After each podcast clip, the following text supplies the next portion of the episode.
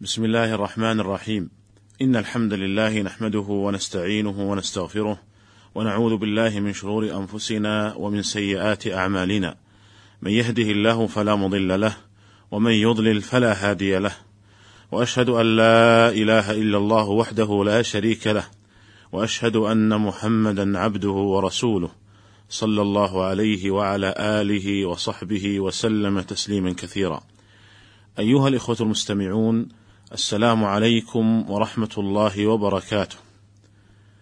نتناول معكم في هذه الحلقة جملة من المسائل والأحكام المتعلقة بباب الوكالة. ونبتدئ اولا بالكلام عن معنى الوكالة في لغة العرب وفي اصطلاح الفقهاء. أما معنى الوكالة في اللغة فهو التفويض. تقول وكلت أمري إلى الله أي فوضته إليه. ويقال وكالة بفتح الواو ووكالة بكسر الواو والفتح أشهر. ومعنى الوكالة في اصطلاح الفقهاء استنابة جائز التصرف مثله فيما تدخله النيابة. فقولنا في هذا التعريف استنابة جائز التصرف. جائز التصرف هو الحر المكلف الرشيد. وقولنا مثله أي يستنيب جائز التصرف يستنيب مثله أي جائز التصرف فيما تدخله النيابة أي من حقوق الله تعالى وحقوق الآدميين التي تدخلها النيابة على ما سيأتي بيانه إن شاء الله تعالى. والوكالة جائزة بالكتاب والسنة والإجماع. أما الكتاب فقول الله عز وجل: إنما الصدقات للفقراء والمساكين والعاملين عليها فجوز العمل على الصدقات نيابة عن المستحقين.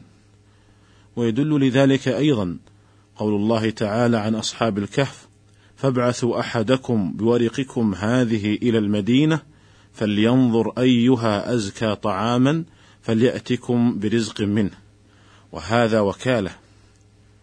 وأما السنة ففي صحيح البخاري عن عروة بن الجعد البارقي رضي الله عنه أن النبي صلى الله عليه وسلم أعطاه دينارا ليشتري به شاة أو أضحية، فاشترى له شاتين، فباع إحداهما بدينار، وأتى النبي صلى الله عليه وسلم بشاة ودينار، فدعا له النبي صلى الله عليه وسلم بالبركة، فكان لو اشترى ترابا لربح فيه.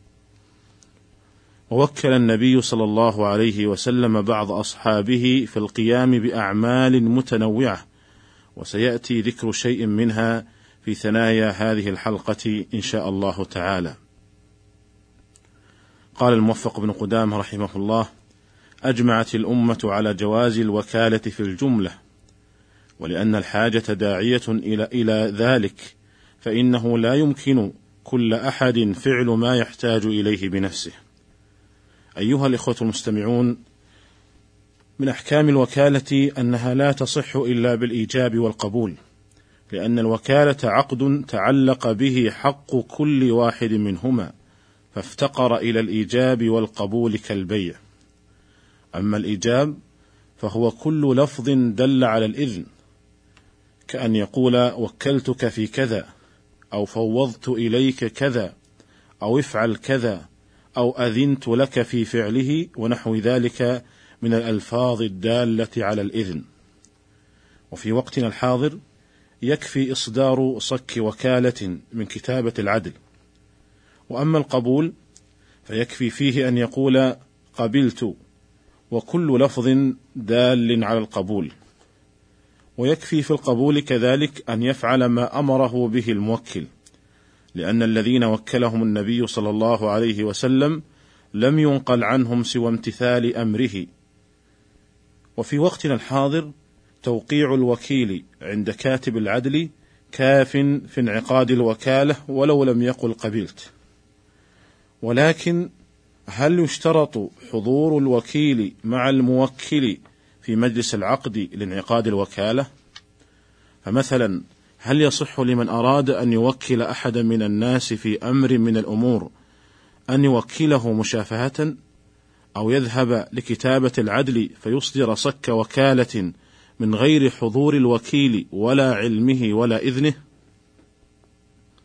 الجواب: نعم يصح ذلك، ولكن لا تنعقد الوكالة إلا بعد قبول الوكيل لها، ولو بعد مدة، لأنه لا يشترط لقبول الوكالة أن يكون على الفور، بل يصح على الفور وعلى التراخي، لأن قبول وكلاء النبي صلى الله عليه وسلم إنما كان بفعلهم، وكان متراخيا عن توكيله إياهم، وبذلك يعلم أن من أراد أن يوكل شخصا من الأشخاص في أمر من الأمور لدى كتابة العدل أو غيرها أنه لا يشترط حضور الوكيل.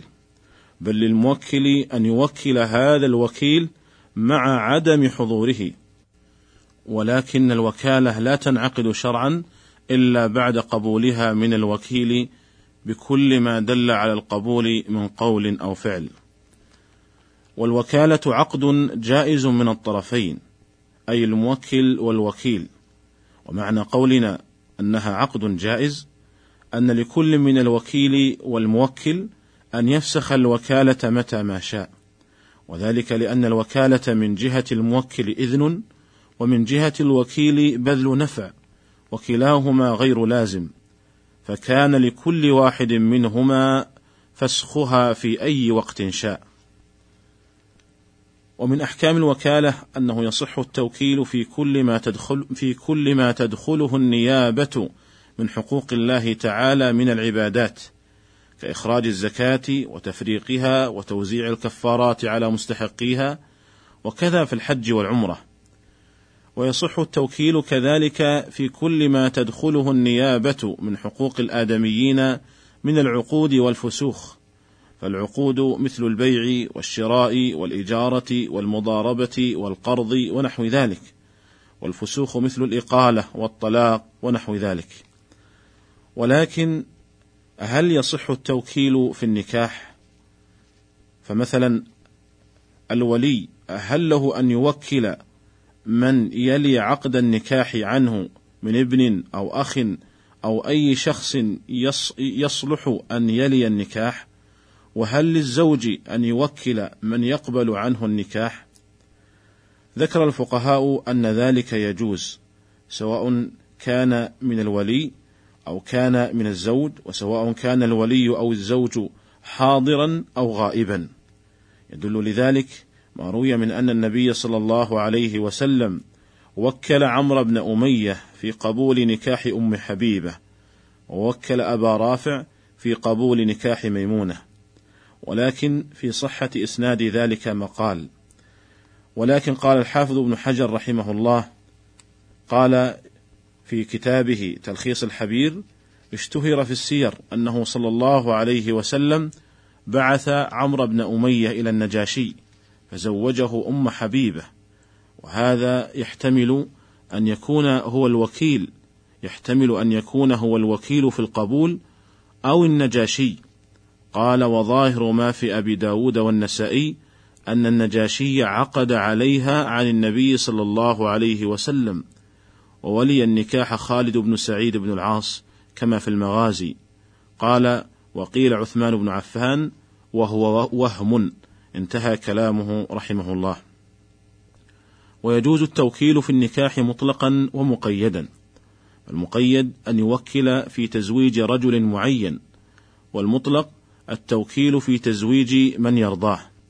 وقد روي أن رجلا من العرب ترك ابنته عند عمر بن الخطاب عند عمر بن الخطاب رضي الله عنه وقال له إذا وجدت لها كفءا فزوجه ولو بشراك نعله فزوجها عمر عثمان بن عفان رضي الله تعالى عنهما فهي أم عمر بن عثمان.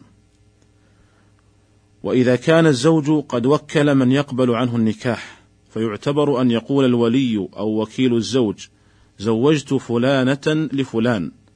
أو يقول زوجت موكلك فلانا فلانة. ولا يقول زوجتها منك.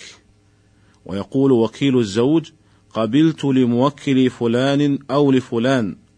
فإن قال قبلت ولم يقل لموكل فلان لم يصح النكاح في قول كثير من الفقهاء.